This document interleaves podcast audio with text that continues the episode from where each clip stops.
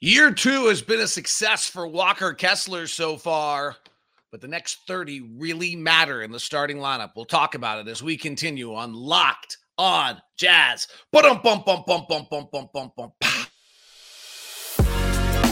You are Locked On Jazz, your daily podcast on the Utah Jazz. Part of the Locked On Podcast Network. Your team every day. How are you? I'm David Locke, radio voice of the Utah Jazz, Jazz NBA insider, and this is Locked On Jazz. Today, Walker Kessler's year two has not been as massive a growth and surprising as year one, but it's still been filled with growth and success. And the next 30 really matters for Walker and the Utah Jazz. We'll talk about what he's done so far and why those are so important. Altitude strikes again. No LeBron James tonight as the Jazz get ready for the Los Angeles Lakers. We'll break down the LeBronless Lakers and what to expect from the Jazz. And and then either I'm misreading the room or we need a moment of perspective. We'll do that as we wrap this up on today's show. I am David Locke, radio voice of the Utah Jazz, Jazz NBA insider. This is Locked on Jazz, your daily podcast on the Utah Jazz, giving you insight, expertise, geeky numbers, and hopefully making it Way better to be a Jazz fan each and every day. Thank you so much for making Locked On Jazz your first listen of the day. And to the everydayers out there, you're awesome. We're free. We're available on all podcasting apps and on YouTube. So hit that subscribe button, the follow button on YouTube. Hit the follow, subscribe button. They're free. And hit the bell button so you get notified every time. Thumbs ups are greatly appreciated. Thumbs up if you're a Walker Kessler fan today. Um, appreciate it very, very much. Today's show uh coming to you on this Wednesday. All right. Uh let's talk about Walker.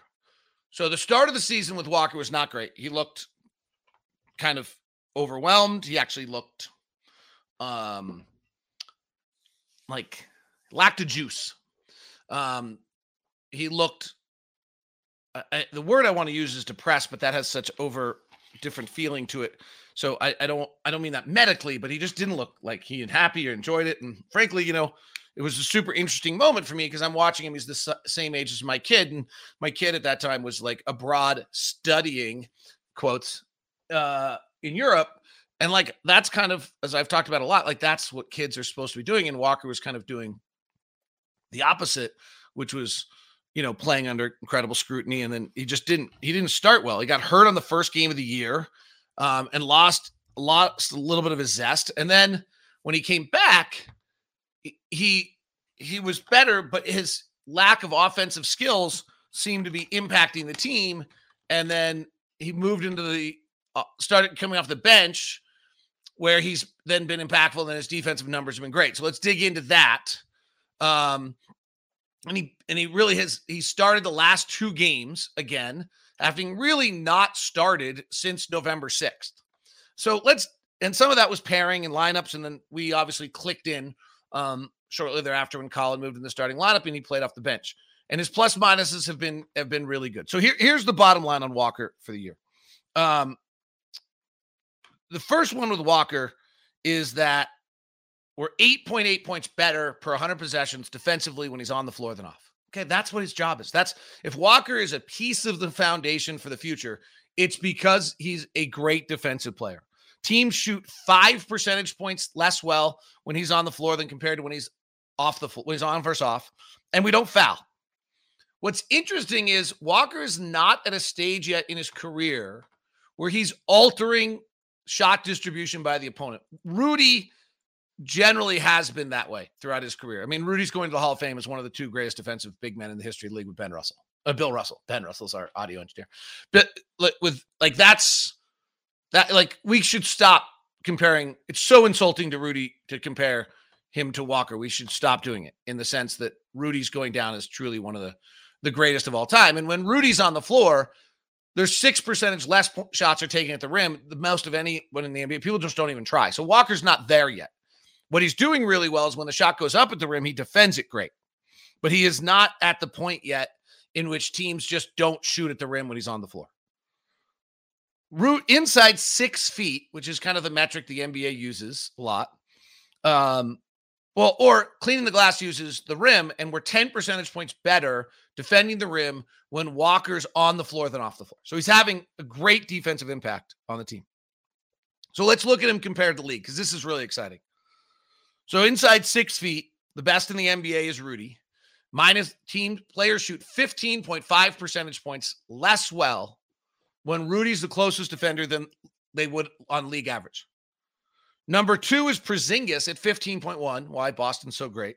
Funny, the like number one and two seeds in the, in have these defensive players in a league that only talks about offense. Um, maybe the offensive rise is actually making defensive players more important. Hmm, thought. Uh, Kessler's third at 14.0. Here, and, and, and let's stay on this for a second, because then we're going to get to what Walker's next stage of his development is. So prior to December, November 24th, when he gets hurt, so that's short, right? That's just the first like eight games of the year. He's starting, but he's got the elbow injury, and he's he's he's only defending six shots a game. And teams are shooting six percentage points below league average when he's at the rim. So not not nearly as good. Since November 24th, when he comes back, and now plays mostly off the bench, so not against the top guys. That's an important note. He's he, he's defending 6.8 shots a game. So that's great. That's up from 6. That's I think that's a that's one of the things we're going to touch on here. That that's an important change for Walker is that he gets to six he's got to get it up to a higher number of shots he defends a night. Now, maybe that's going to be time on the floor, but that's, you know, that's going to be part of his next step. So when you, he, he's up to 6.8, he's teams, players are shooting 15.6% less than average when he's the closest offender. So the first eight games there was 6%. He wasn't right. We saw it. Since he's come back, it's 15.6%. Only Gobert is better. Okay, that's awesome. Elite, elite rim defense. Since January 1st, I was trying to see if there's just been any swings. And it's dropped a tiny bit. It felt like it. And it's down to 14.4, which is still great. Only Porzingis and Zubac are better. Interesting that Zubac's in that list. Well, part of the reason why the Clippers are probably so good. Funny, that's how that works again. Um, so 6.6 shots per game. The last two games, Walker's back into starting, and he's de- defended seven shots a game and holding teams at 13 percentage points below their average. So it's nice. That's six earlier, six shots, we're up to seven. It's really that's a nice stretch. Here's if we, if we want to get into kind of so where Walker is and, and what you're looking for out of him. The next step would be he's got to play more, but defending more shots. So Joel Embiid, Chet Holmgren, Brook Lopez, Evan Mobley all defend nine shots a night eh, inside six feet. That's the highest rate of anyone in the league. Now, some extent, like people are challenging. Chet Holmgren's at minus 11, Embiid's at minus 11, Mobley's at minus 12. So those are those are important. Uh, Porzingis and Gobert are at 7.7. And as we mentioned, Walker for the season is in the middle of the pack at about a six point something shots defended, uh, 6.7 shots. So can he defend one or two more shots a night? And some of that may just be minutes on the floor, but or getting there faster or just having a bigger impact. That that would be that would be the next step defensively. But generally it's there. Pretty exciting. The next 30 games are really, really important for Walker in the starting lineup or it's less than 30 now, I think. Um, maybe that's right. No, it's might be 30. No, it's 28. Um, because he's playing against the best guys. And we need to see two things. We need to see that number stay the same. And number two, what's his offensive impact? So right now we're 3.6 points less good when Walker's on the floor offensively. Now, overall for the year, when Walker's on the floor, we're dead even. Offensive rating of a 114.4, which is in the 40th percentile, and a defensive rating of 68, 68, this is 114.4. He's played about 2,100 possessions. There is a narrative out there that he and John Collins don't fit particularly well together. It's why the Jazz separated them and played them at center, both at center, and why Walker came off the bench. It seems seems like a somewhat fair narrative. the spacing gets clunky. It's not as like, okay. So they've played about 25% of their minutes together. So let's eliminate those 25% of those minutes. And Walker suddenly looks a lot more impactful. Plus six, but again, most of this is against bench players. Plus 6.1 instead of even. The offense goes from the 40th percentile to the 59th. Not great. Like that's can we get this is a pretty good offensive team. Will's a pretty good offensive coach. Can we get the offense better than 59th when Walker's on the floor? But the defense now goes to 89th. And the real question to me on Walker Kessler in the next 30 games is can you be an elite defense because Walker Kessler is just on the floor? Right? So if you look at the best defenses in the NBA right now over the last few years, Milwaukee was an elite defense because it had Brook Lopez. Oklahoma City is becoming an elite defense because of the fact it has Chet Holmgren. Philadelphia is an elite defense because it generally has Joel Embiid. Minnesota is an elite defense because it has Rudy Gobert. Boston's become an elite defense because it has Kristaps Porzingis. Can Walker Kessler become someone where the Jazz, who are currently 25th in the league defensively, can become a top high level defensive team because Walker Kessler is playing for them? That's the eventual step on him. Now, Rudy's a 10 year veteran and Porzingis is about a 10 year veteran, and Chet Holmgren's incredible as a rookie doing this. And Joel Embiid's about a 10 year veteran. And so there is some element where, like, let's let Walker develop into this. I think Walker, the bottom line here is I think Walker's actually made progress this year, but players who have a very good year one as a rookie rarely have a better year two. That's a really big misnomer. What they do usually is have a better year three. And this is the beginning, to me, a little bit of Walker's year three is whether or not Walker can continue to impact the game uh, both offensively in a positive manner and then a little bit more aggressively defensively. Let me add one more piece that might be the single most important piece on Walker. Time will tell. But Walker is 11 of his last 13 from the free throw line. That's great growth. And that's vitally important because if he is confident going to line, I think he begins to have a larger offensive impact. A LeBronless Lakers team tonight. Is it a chance for the Jazz to get well? We'll talk about it as we continue here on Locked On Jazz. Wednesday edition of Locked On Jazz is brought to you by our friends over at Intercap Lending. I just smile, just effusively smile the minute I say Intercap Lending because what I'm really saying at that point is Steve Carter. And when I say Steve Carter, that makes me happy because Steve Carter is our own personal loan officer over at Intercap Lending. And Steve Carter and Intercap have just been a wonderful sponsor. And Steve Carter is the best customer service person I have ever been around in my life. I mean, literally, I cannot even begin to explain to you what this guy does. So, I want to give you the opportunity to have a Steve Carter experience. If you need a loan right now, Intercap is the place, and our own personal loan officer is Steve Carter. Steve's remarkable in what he does with his customer service, and it's just kind of, you know, I can find every review imaginable or emails that I get from people with lockdown. I think they've been with us for six years, and we've never had anything but the greatest response from people because Steve just is so detail oriented. So if you're looking for a loan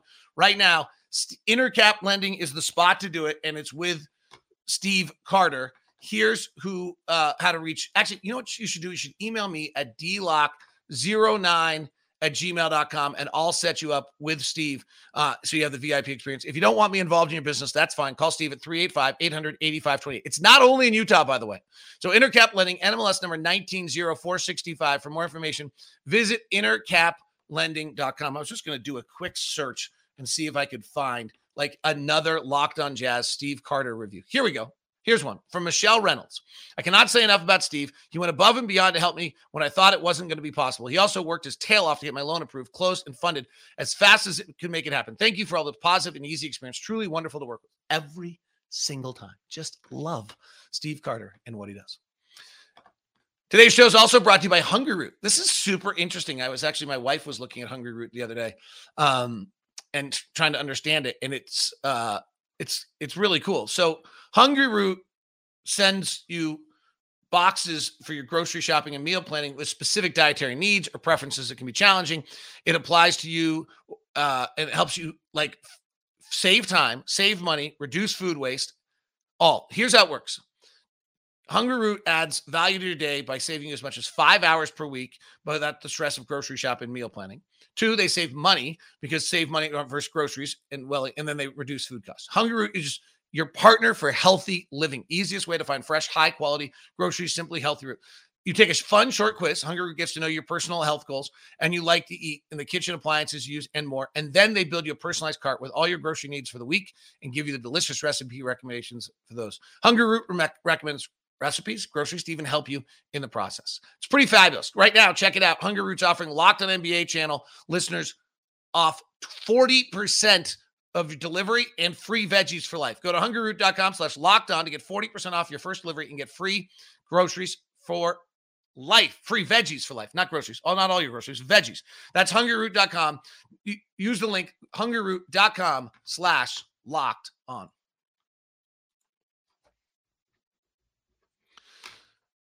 Thank you very much for tuning in to Locked On Jazz today. We have launched the first ever 24 7 national sports channel on YouTube. It's called Locked On Sports Today. It runs 24 7. It's really cool. Throw it up, put it on the TV set. You can also get it on Amazon Fire TV. I think you'll be really pleased and find it a really enjoyable, non people screaming and yelling at you way to catch the biggest stories of the sports day. It's always fun for me to see to jump in. I always come into my office, didn't do it this morning, honestly. Come into my office and check to see, like, oh, what do we have on? And then you realize, like, yesterday was Minnesota crushing the Clippers and Ben Peakham giving me the breakdown of the, of the whole game. And I was way more knowledgeable. And it wasn't people who didn't watch the game or didn't talk about it. And then I got locked on NBA right afterwards with Matt Moore and David Ramil talking about the various other games. It was kind of great. So go check it out at Locked On uh, Sports today on the first ever 24 7 YouTube channel. Tonight, Jazz and the Lakers. That game will be on KSL Sports on Utah Jazz app, and also, of course, on Sirius XM. All your hometown broadcasts are on Sirius XM, so go check that out uh, along the way. All right, Laker, LeBronless Lakers tonight. LeBron not playing in the back in the back back. Same thing could happen Wednesday with Steph. Um, and uh, to be just if we're being completely transparent, I don't I talking to the Warriors people, their feeling was that they are so, they need wins so badly that that probably will not happen. Um, but it is a back in the back. I would be really surprised if we see Clay um, at all. So our let let's obviously it's a bummer because LeBron is you know one of the greatest of all time, and you certainly want to see LeBron um, play. But from a Jazz standpoint, this is the exact same way they beat the Lakers the other night. Here's the impact of no LeBron on the Lakers, who have won five straight, have totally clicked in. They changed their starting lineup to D'Angelo Russell, Austin Reaves, along with um, Rui Hachimura, LeBron, and Anthony Davis, and they and they've clicked in. There, here's what's really interesting about LeBron's presence, and it doesn't totally make sense. They're way better defensively when he plays, and offensively, they're kind of the same.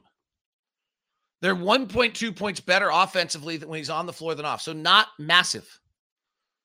But defensively, they're five points better per 100 possessions. The other one that's really weird is their work defensively with Anthony Davis on the floor than off the floor this year. The Lakers' numbers are super strange.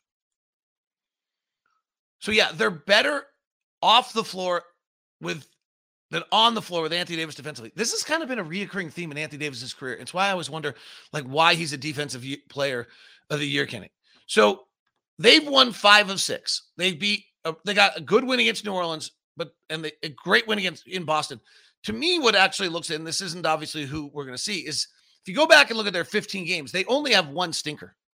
They lost at home to Brooklyn 130 to 112. And kind of the signature of the Lakers has been these like stinkers that they put out there at times. And we have not seen those stinkers from them in a while. In fact, they play the Warriors in that amazing double overtime game in which they win.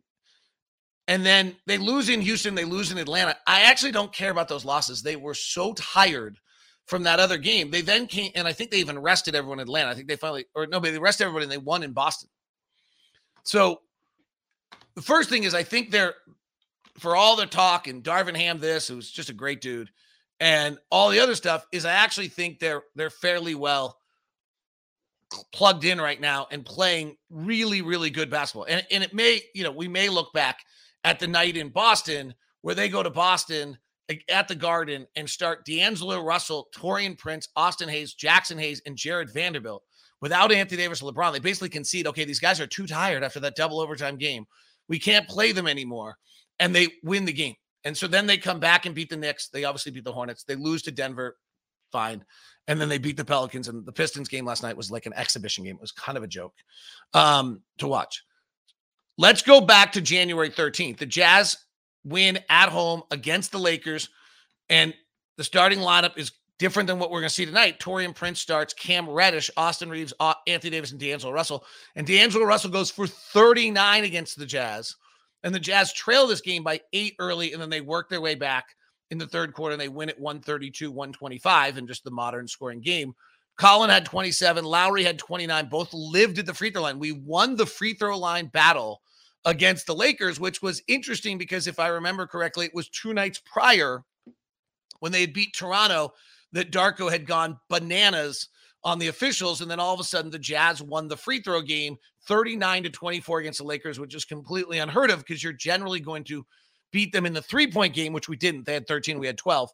And you're going to lose the free throw game. They take the most free throws and they allow the least. That's just how they're built. It's not a whole Laker conspiracy theory thing that's out there.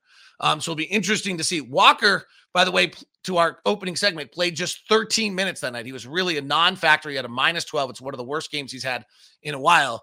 Um, so John Collins played 34, Lauri 33, Collin, and then we're gonna have to replace 23 minutes of Simone, along with 15 minutes of Kelly and 18 minutes of Ochai. So there's a bunch of minutes to be replaced tonight in this matchup. The Lakers have Rui Hachimura has jumped in his importance as he's now starting recently. And so when again, this is a little hard to look at because of the fact that there's no LeBron.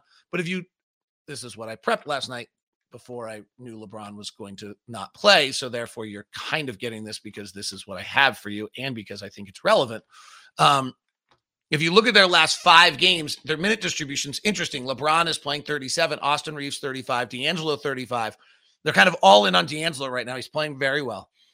Anthony Davis, 34. Spencer Dinwiddie played last night, played 30 minutes in his first game, but Hachimura is at 31. Taurean Prince at 26. And then Jaxson Hayes is getting a bunch of time. Christian Wood has kind of been minimized a little bit, which is probably good for them. So they're beginning to kind of zero in on a rotation. I think it's why they're playing so much better. And I mentioned I feel like they've been kind of plugged in now for 15 straight. And that's kind of a similar circumstance. LeBron, D'Angelo Russell's playing 37 in that stretch. Anthony Davis 34, Reaves, 34, Taurean Prince 28, Rui Hachimura 26. They lost uh, Jarred Vanderbilt in the midst of it, but that's that's kind of where they are. Is they've they've narrowed down who they are, what's playing, what they're doing, and they look a great deal better for it.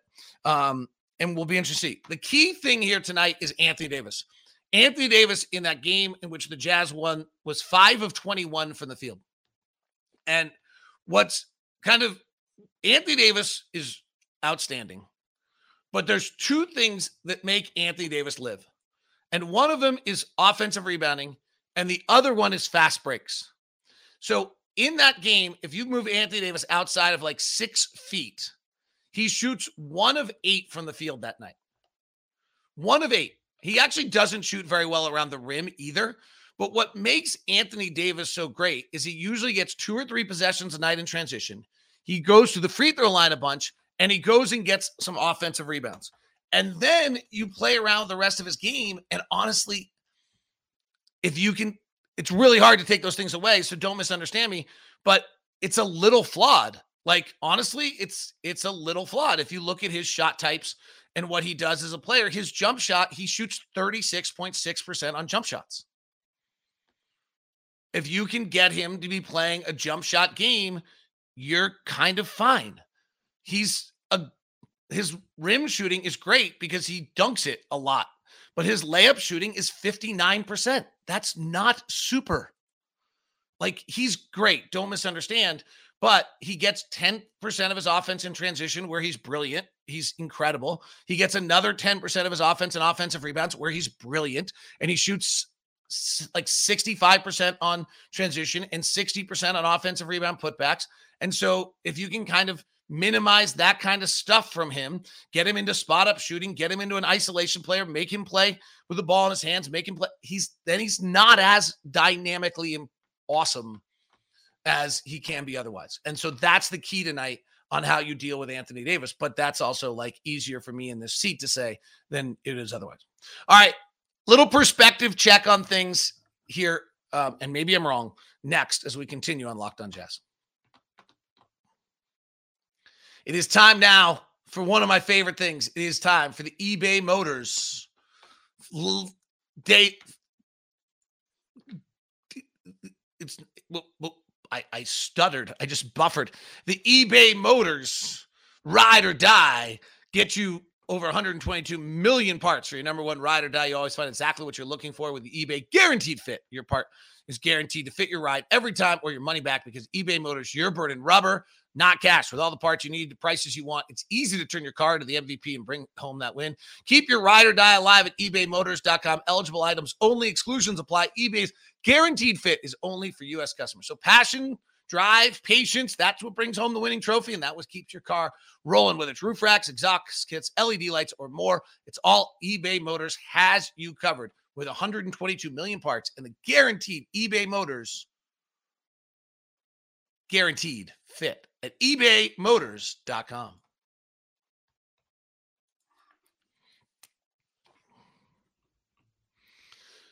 I don't know if perspective is the right word here, but the tone I'm getting from Jazz fans, and this like includes going out with Hans and Scotty and listening to 97.5 and 12 and walking around town. And I've not actually been on the Tweety thing very often. So I'm not sure it's from that. I think it's just around town. Is this like anguish about the trades and what it's done? And I don't know if it's just people wanting to be angry or what people were expecting, but let's just take a moment and just kind of for a second. So we were playing really, really well. We were 19 and 11. We we won a lot of games. Um, we were outperforming our differential quite. What did we really think? What did everyone really think we were? Like, I, I guess that's like I'm reading and listening and hearing people talk about like this incredible playoff run we're in the midst of. Like, so if we had kept the roster the same, Sacramento is 30 and 23. They were four and a half games ahead of us. Did we think we were catching Sacramento? The Lakers were a game ahead of us. Did we think we were catching the Lakers? The Warriors were half a game behind us. Did we think they were catching us? Let's we had just stayed the same the rest of the season. No trades, don't trade, play for April 15th, which does not seem like a great idea, but let's go with it. If we had played for April 15th with our roster as it was, what do you feel free to put this in the YouTube comments or hit me on, on the X? What do you really think we were doing? That that's like I'm having a hard time with that. Cuz I don't think we were catching Sacramento. And I don't think we were catching Dallas, who's won 5 in a row. And I don't think we were catching the Pelicans for 6th and getting home court or getting playoff, excuse guaranteed playoff. So I think our best case scenario was a road play-in game. Okay been super fun. I would love to call a road playing game. I don't think it's out, outlandish that it could still happen. That would be my second perspective point here. So that would be so that's my first just question. Like in all honesty, like what do we think we were playing for? Like what do we think we were doing? Like I loved it. We were we started the year terribly. We were 19 and 12, I think, uh, 19 and 11 since we we've gotten really fortunate. We played Milwaukee twice without once without Dame, once without Brook, both times without Brook, both times without Middleton. Like, yeah, we placed Embiid twice, Philadelphia twice without Embiid. Like we've gotten somewhat fortunate. Team 40%. I don't know if you guys have seen this number, but 40 NBA star caliber players miss 40% of their games in Utah. Either because the altitude, and then second most is Denver. Like the altitude, they don't like playing here. It's hard. It's really, really hard. It's a great advantage for us. We're 17 and 8 at home. We're vastly outperforming our record, our home record compared to our road record. We always do. Might be why we can never tank. It's fine. Okay, so that's like so that's my first question. My I, agree we have not looked great in both the last two games. So we were within nine on the Warriors, and then we just kind of made some silly mistakes. And frankly, we made mistakes on plays. There were guys that weren't um that weren't like young. So if we went to Phoenix prior to the trade deadline and played the Suns, wh- what do we think we would have done? Like Durant, Beal are healthy, Booker's not. Because we opened the year, we lost by 22 when we were there the last time. And then Golden State fully healthy and clicked in. What do we think we would do against Golden State? Losing by 22, we let go of the rope. That was bad. But we were within, like, we were kind of, like, they were better than we were. But weren't they better than us anyway? Like, I, I, I don't. I don't want to min. The Oklahoma City game was awesome, and I don't want to minimize who we were, or what we were doing. But like, if you look at us, kind of since the 40th game of the year, we beat a Toronto team. We waxed a Toronto team that was kind of in the midst of like their Pascal Siakam trade rumors and everything else, and just got an RJ Barrett. We killed them. It's great. We beat a LeBronless Laker team. We beat an Indiana team without Tyrese Halliburton. We beat Washington. We beat Charlotte. We beat Milwaukee without Lopez Middleton. And we beat a full strength Oklahoma City team. Played great. Like in the last, that was it, kind of, right? In the meantime, we lost OKC, we lost to Houston, we lost to New Orleans by 29, we lost to Brooklyn by 33, we lost to Knicks by 15, we lost to an Embiid less Philadelphia 76er team. Something happened, at least in my perspective, that the day we made these trades, our previous performances became way better than they were. Seems to me there was like a lot of logic that, like, oh, we're nine or 10 at best, probably 11. Let's get some assets. I don't know if we don't, I mean, we might not like it, and and I'm pretty curious to watch when we come back from break of whether or not we're not the exact same team. We got Charlotte, we got Washington, we got the Spurs. Let's go beat them.